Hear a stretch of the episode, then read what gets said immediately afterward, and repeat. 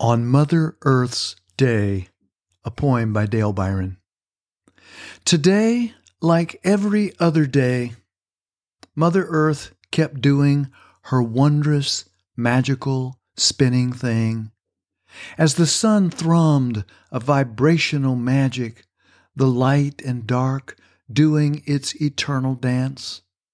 That's when that big old Mother Earth smile happened realizing this day was named for her, she said to all, Please, please take what you need.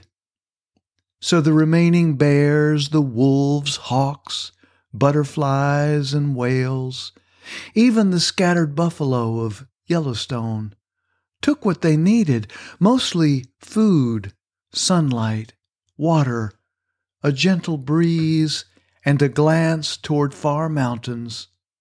You know, it seems that most critters understand the concept of enough. Only we humans are puzzled at the idea.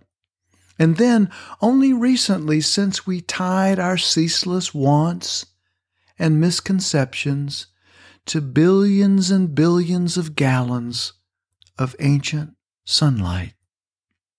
Still, Mother Earth smiles and says, Take all that you want.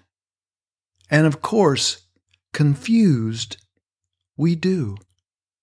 At least until we and she are exhausted. Poem postscript Mother Earth may never say no, but we can't say the same for physics.